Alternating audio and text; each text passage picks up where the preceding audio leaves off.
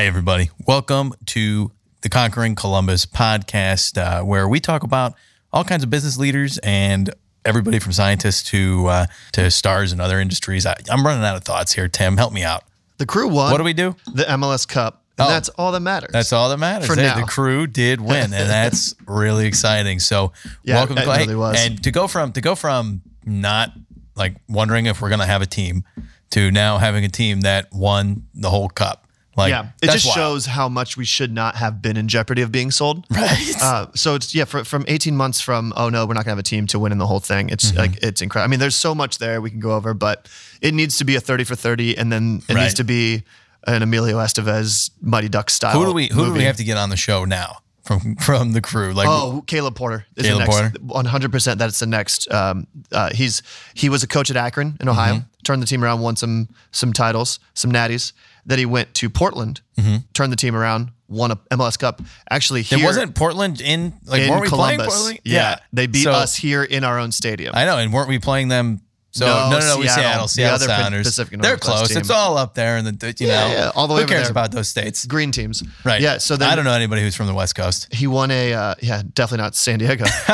so he won- he won a championship at MLS Cup there, and then came here and won one. So That's he's, wild. He has been on an epic run. When he came here, he said, "I'm here to win cups," and he did it. So Mm-hmm. he would be a personality that would be awesome. Well, okay, listeners, you're out there. If you know someone at the crew that we need to talk to to get a hold of uh, get a hold of Alex, then reach out to us. No, you said Caleb, right? Caleb, yep, you Gosh it. You know that I don't like so. If, if it's not obvious, I don't follow soccer very much. So Sorry, I follow forgive me for both of us. Forgive me, people. Don't skewer me on in the comments. But uh, today on the show, so we're talking with uh, Alex Davisar today, and That's where Alex, Alex came is from. yeah, that's where it came from, and we'll use that as an excuse. But and Alex is the founder of Outturn.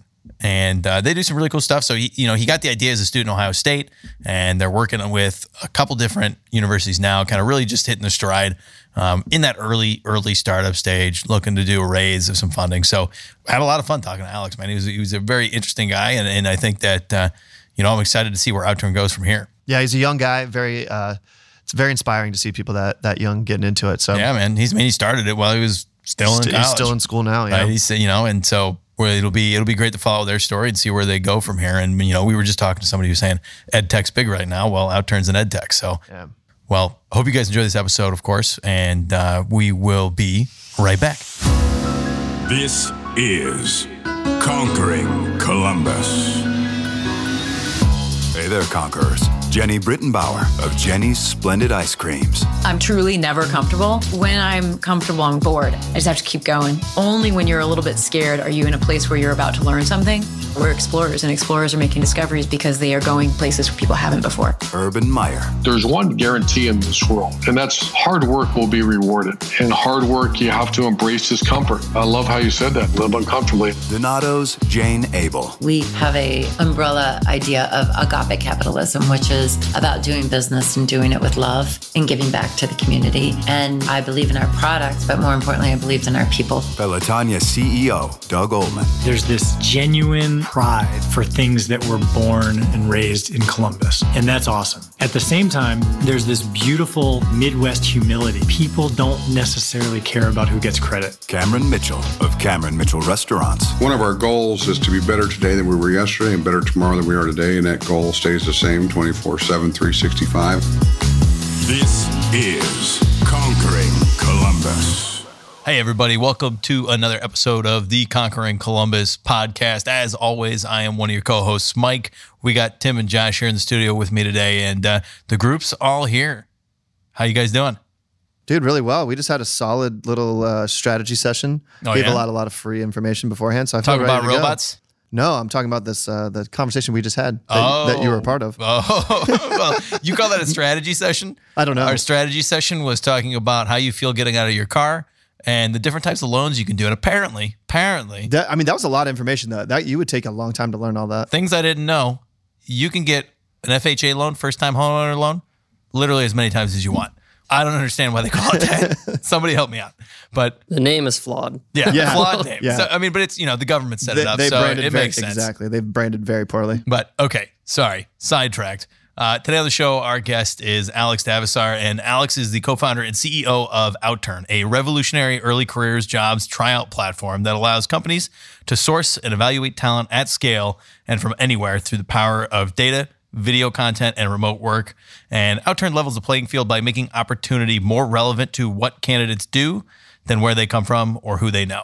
So we're really excited to have Alex on the team, uh, on the on the team, on the podcast today to learn more about Outturn and where they are heading. Welcome to Conquering Columbus, Alex. Thank you for having me. If you have an opening on the team, I'm happy to join and uh, podcast a bit. Well, there's this problem where we only have four microphones, so I don't know how we would get five people in here. So unfortunately, we don't have an opening. But The if we ever do, fresh out of you're the first call. You could have let them live a little bit. Well, no, you know, I'm. I'm the type of person that's like open transparency is always best. So, but Alex, appreciate you joining us today. Um, typically, where we like to start is just get a little background on yourself, kind of your life, where you came from, where the idea for Outturn came from, that sort of thing. So, anything you want to start with? Yeah, I think this is a super great place to start. Obviously, there's two sides of every coin. I think there's also two sides to every person. You know, people have good sides and they have bad sides. And I think people that know me today or people that are listening to this episode will probably see a better side. But I do want to go back a bit and provide some context as to where I started, because I think that's very important to the story of Outturn and to the story of kind of where we're going with this mission. I was born with a severe allergy to peanuts and nuts. Sounds pretty basic, pretty average. But when you go to a small school, a small private school of 60 kids where everyone kind of looks the same, they dress the same, they talk the same, those differences really stand out. It's really easy to uh, be alienated in those types of places. And so what happened was parents would see that I had this allergy and they saw that the school had to take precautions for taking care of me and they were afraid to have me over. I didn't get invited over to friends' houses much. In fact, you know, I really didn't have friends in the early years from kindergarten going through elementary school. And that eventually turned into really severe bullying. You know, it was verbal bullying, it was name calling. Um, I wasn't referred to by my name. I was called uh, Peanut Boy. Uh, people would put peanut butter on me to see what would happen. They thought it would be funny. And I was in a really tough place in life. I didn't feel great about myself, was pretty unhappy.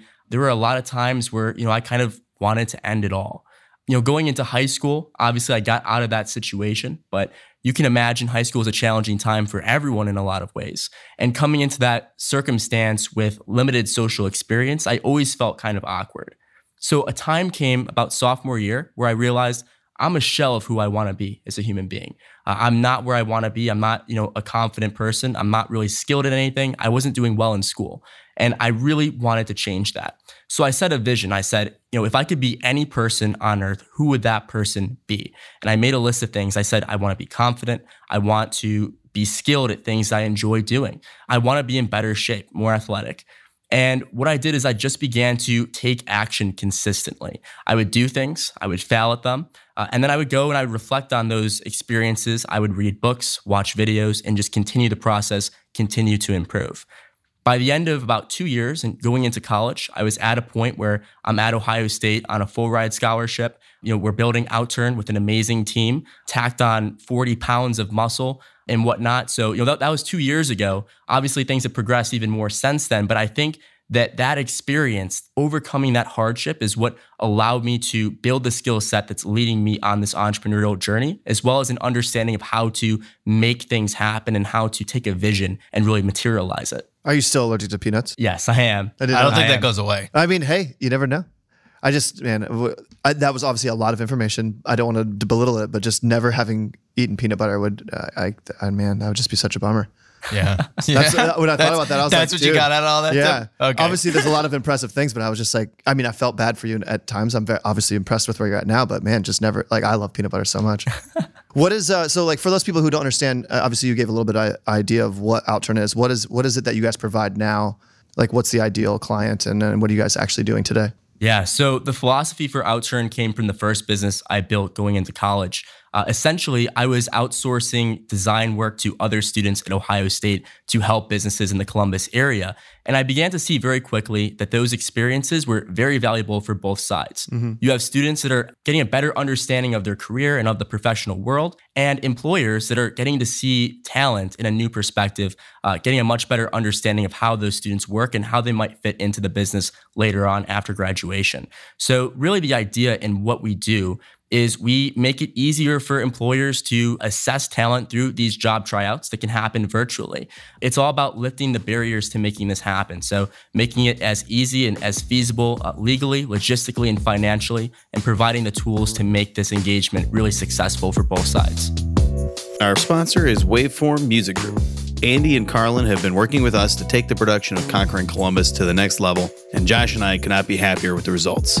Outside of podcast production, Andy and Carlin are experts in songwriting, music production, and sonic branding for companies of all sizes. And to learn more about them, head to their website, createwaveforms.com. That is createwaveforms.com and tell them Conquering Columbus sent you.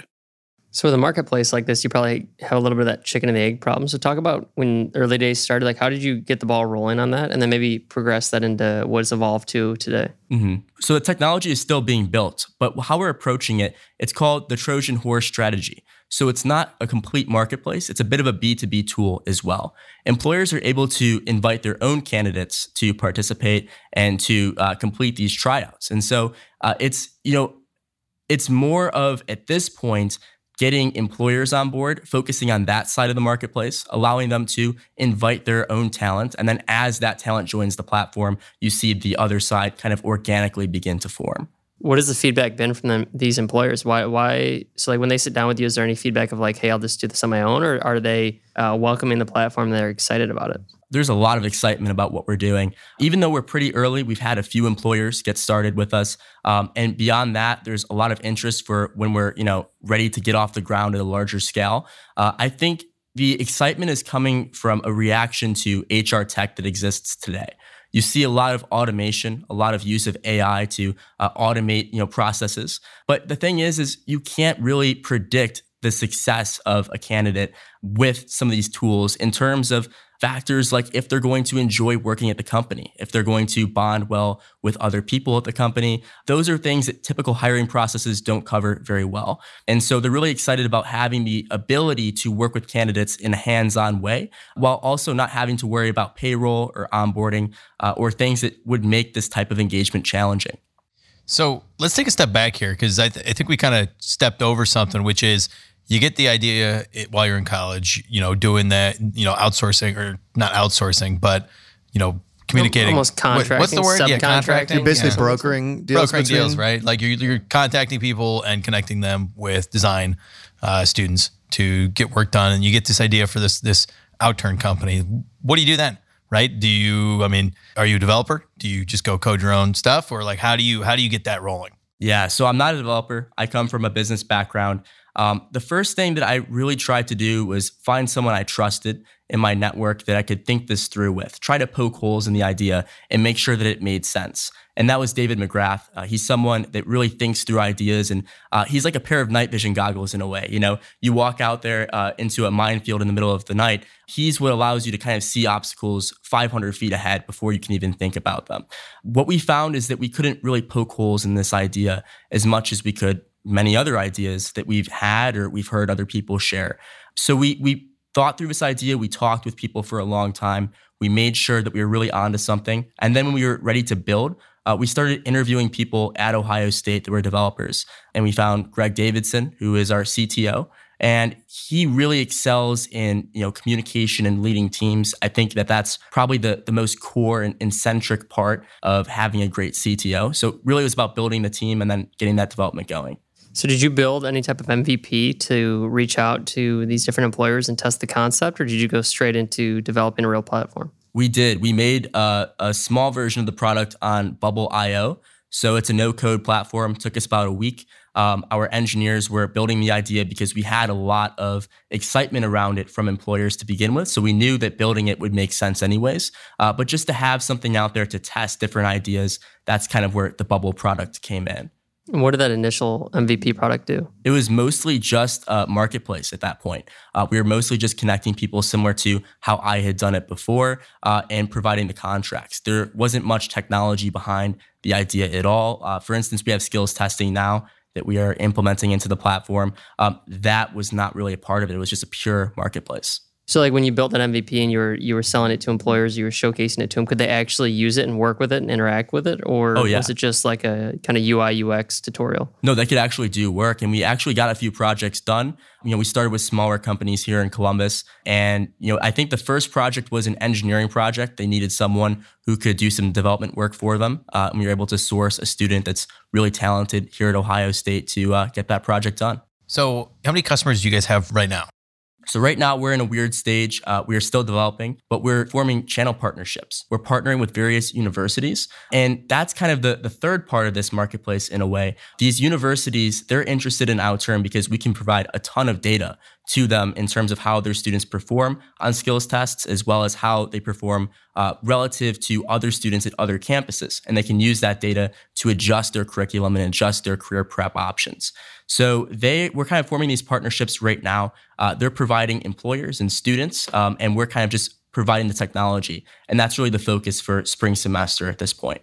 So they'll actually push the product out to their entire student population. Have they already started to do that? So we are working with a few that are preparing to do that for next semester. That's kind of where things stand with the universities right now. We're going to take a quick break here to thank one of our sponsors, the Burlett Family Foundation. The Burlett Family Foundation is committed to serving as a trusted partner and resource to organizations striving to improve our community here in Columbus. All right, let's get back to the episode. So are you still in school? Yes. So how how are you? I'm assuming that you're running. You're spending a lot of time on this. How are you balancing the two? That's probably the hardest part. I think our whole team can attest to that because you know school is great in a lot of ways for a lot of reasons, but we are definitely finding we're learning so much with actually building a business. There's so many things that you can't cover in a classroom that you can cover by building something. And so there's a lot of incentive to spend a lot of time working on the business. It's a lot of acceleration on one side while kind of falling behind on the other and then switching sides a bit. I think pretty much everyone that's started a side hustle can relate to that, but it's definitely tough. Yeah, it's like trying to ride two bikes at the same time. Yeah. If you're trying to have like the bike next to you when you're riding it, it just doesn't. Yeah. Doesn't go. I mean, it Yeah. gets there, but it's just not the most efficient way. Well, Tim is the analogy king man, today. he's all over it today. But I'm actually so like, many, that's like one of my favorite things to do. I'm surprised that that's not something that's been noticed more. You do make a lot of analogies, I but I do. feel like you're just you're really hitting them, hitting your stride Just today. in a good analogy spot today. so, how many people on your team are still in school? All of them. All of them. So your Yes. entire company is all students at Ohio State. How many or people is other that? colleges? So right now we have seven total. Oh, Uh, most are seniors. We have three juniors. Okay. So that's got to be an interesting, like when you have to schedule a meeting, right, with the company. are you guys doing mostly most of the work then after? Like, are you guys taking night classes, or are you scheduling most of your work for outturn outside of class hours? Like, how does that how does that work? Well, the convenient thing about this semester has been since everything is online, Mm-hmm. there's so much flexibility. Uh, lectures are mostly pre recorded and we can just access them whenever. So there's really no set time for class. It gives us the flexibility to work on outturn when we need to, um, take calls during the business day when we need to, uh, you know, meet obviously when we need Mm-hmm. to, and then do school uh, when it kind of fits around that schedule. That's interesting. Obviously, COVID has not been a great thing, but that's definitely something that's allowed your flexibility kind of work in your favor For sure. to build while you're doing that. So you talked about some of those lessons you learned that you might not have learned in class or it's hard to learn in school. What are some of those things that really stick out to you that you've learned throughout this process with you and your your uh, teammates? Probably the biggest thing. Well, I'd say there's probably two big things. Um, and these are mostly soft skills, but one is selling a product. Getting on the phone with a senior vice president of a Fortune 500 company is not something you can really replicate in class. Obviously, you can, you know, maybe simulate it, but it's not the same thing unless you're actually on the phone. So, actually getting experience selling things to people, convincing them to listen to what you have to say and find value in something you've created is something you can't really get in school. Another is leadership. So, you know, I think our whole team takes initiative in leading certain um, parts of the product and parts of the team. And I think there's something to be said about building something outside of class um, and, you know, leading a team through that process that you can't quite find in class. What are the next big milestones moving forward? I mean, you're obviously trying to finish development. Do you have a timeline on when you think that'll be done? And, and what are the big things that you're chasing right now? Yeah. So the biggest priority for us is raising capital. Uh, we recognize that most of our team is graduating in the spring, and we want to continue working on this for as long as we can. We think that this is a, a really exciting opportunity. So that's been the biggest priority, and we've already seen a lot of success with that so far. Development is probably going to be done within the next month or so. At that point, we're going to test with some companies just before we hit those big partnerships with those universities.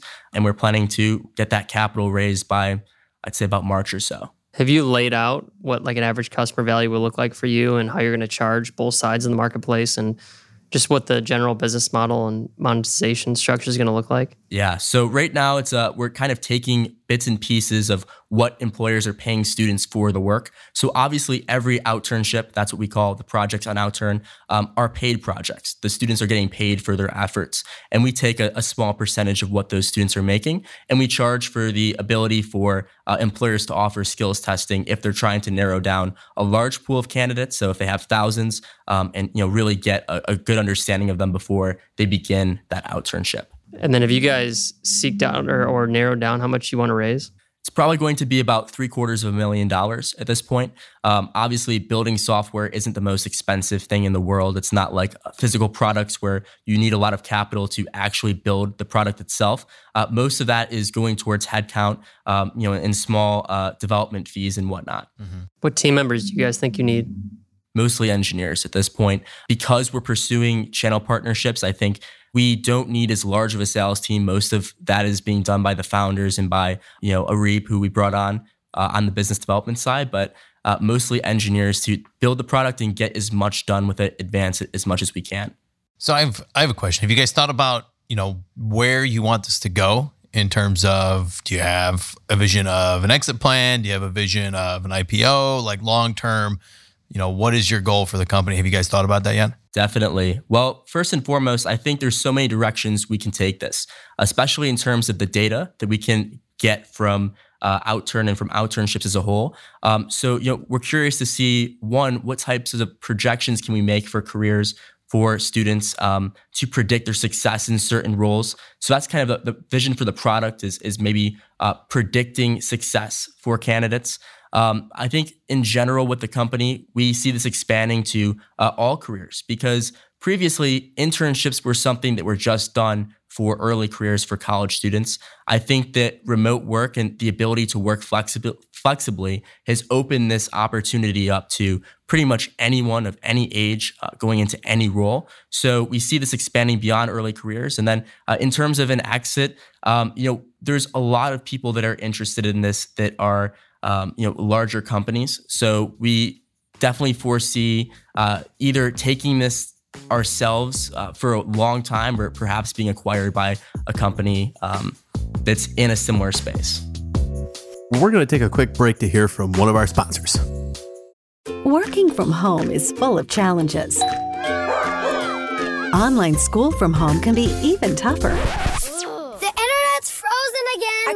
Teacher. Don't add to the frustrations with no hot water for showers or laundry or cooking. Clogged drains in your kitchens or bathrooms. You have enough going on at home right now. You know who to call.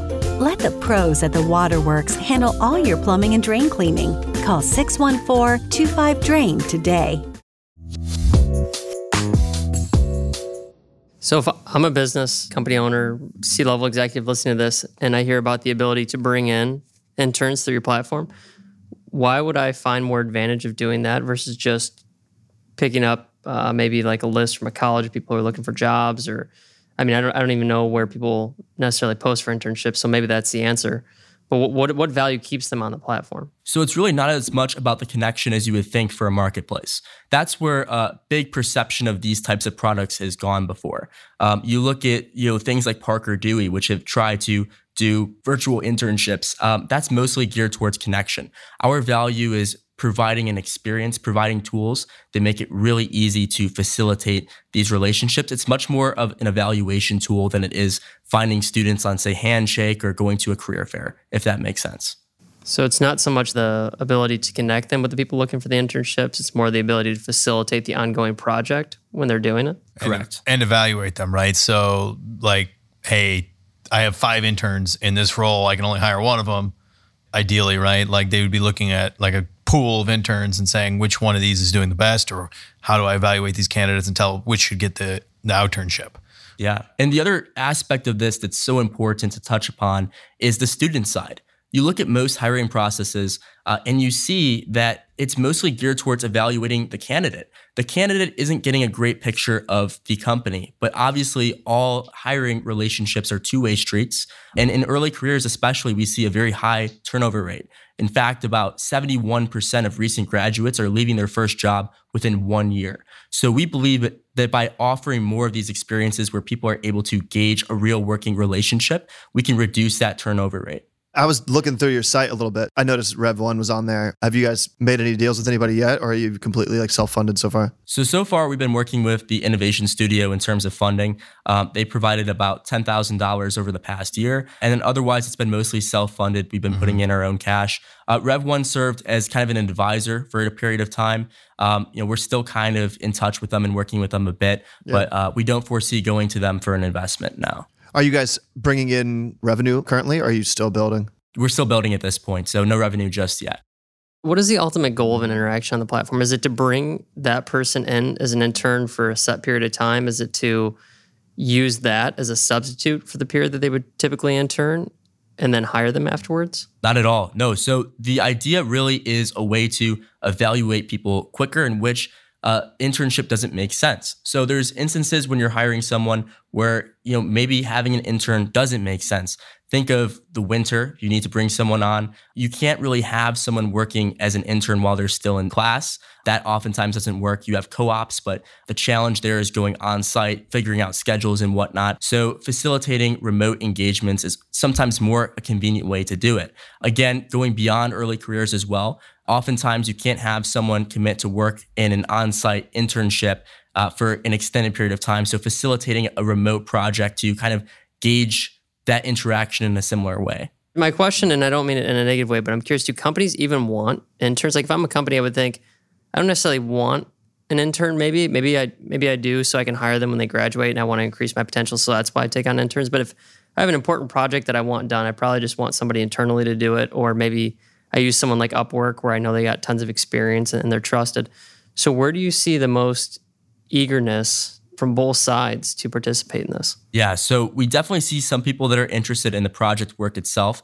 but that's not the primary goal. Uh, again, the most interest is coming from people that understand that really internships can reduce turnover exponentially. The risk of hiring someone after you've worked with them for a period of time is much, much lower than if you're just hiring them based off of an interview, off of talking with them a few times, uh, maybe having IO assessments, etc. So really the most value and excitement is coming from people that are looking to reduce that turnover. Got it. So here at FMX, right?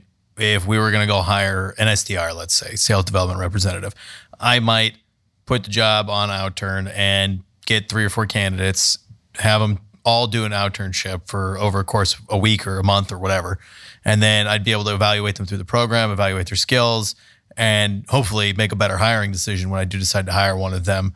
And that person theoretically would stay longer with my company, would be more successful because we'd run them through those tests beforehand. Correct. I like that. You kind of get a bunch of people, pit them against each other like a Hunger Games right, Hunger Games style, whoever, right? Whoever comes out on top, you just hire them. I don't think it's Hunger Games. They don't kill each other. well, I mean, hopefully they don't kill each Depends other. Depends on what the outernship yeah, is. Yeah, right. Depends how, on how much money it pays. I mean, are we, is this a survival yeah. job? But so. no, that now that you explain it like that, actually, like that that sounds. If I was hiring, it's like, yeah, let's see how you all do in the in the real application, and then take the best one. So you do envision these companies bringing on multiple candidates for one outernship at a time to kind of benchmark them against each other? It can depend. Primarily and historically, the interest has been for one specific candidate. That's where the skills testing is coming in. Uh, again, replicating the on the job tasks as much as possible through those tests to evaluate a large amount of candidates. Uh, really, the individual experience is designed for one person. You know, it can be multiple people, but the concept is mostly to test someone who you have a good idea that could be a good fit within the company, but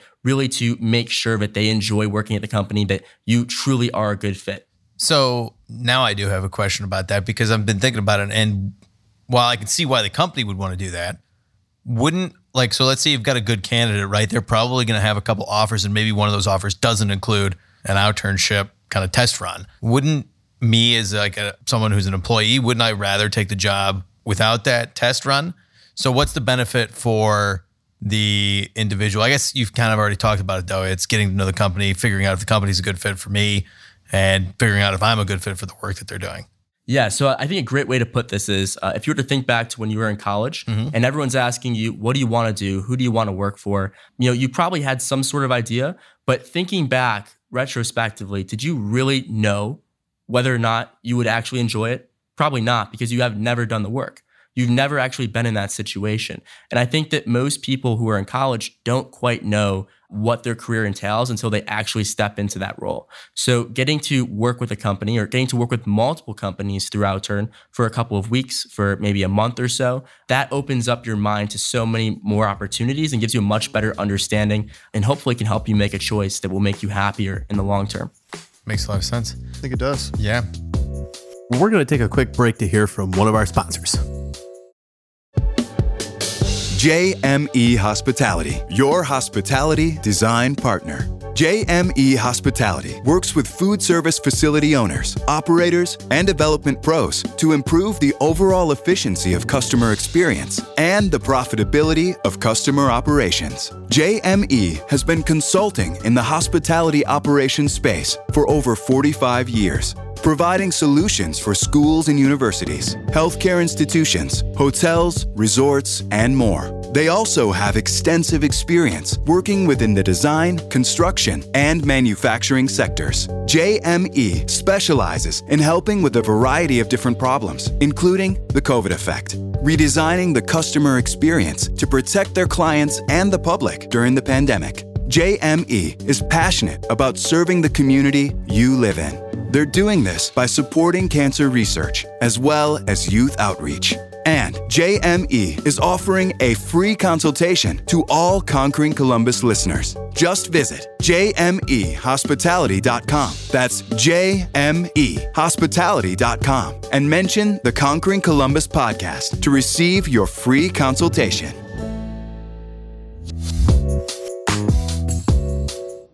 Well, Alex, you know, we've got a lot of listeners out there that are young professionals, entrepreneurship, entrepreneurial minded folks.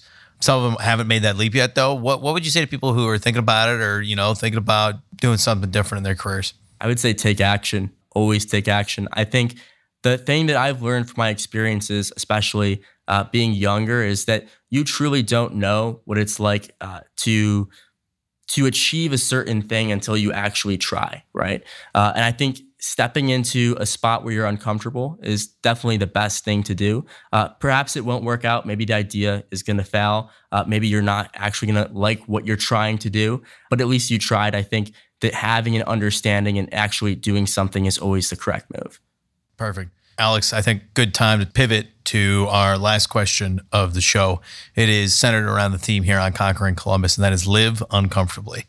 And without telling you too much about why we chose that particular phrase for a show about entrepreneurship and business, what do you think of when you hear it? How does it apply to your life and career?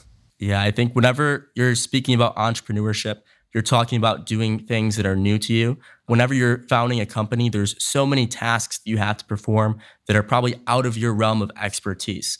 And imagine the first time you went to the gym or the first time you tried something new, uh, you step into a gym, you're not going to immediately start benching 225, right? You're probably going to feel pretty uncomfortable in that situation. It's pretty much the same thing with entrepreneurship, with doing anything new. You have to be willing to look like a fool, to you know try and fail and learn from those failures to really get anywhere. And I think that if you're not feeling uncomfortable with what you're doing, you're probably not pushing yourself enough. Great. Well, Alex, that's a great answer. And uh, really enjoyed our time talking with you today. Appreciate you uh, coming in here to, to chat with the Conquering Columbus team. So thank you. Yeah, man, keep it up. Thanks for having me. Conquerors, hope you guys enjoyed that episode. If you did, leave a like, share us with your friends, and keep tuning in. We'll talk to you next week.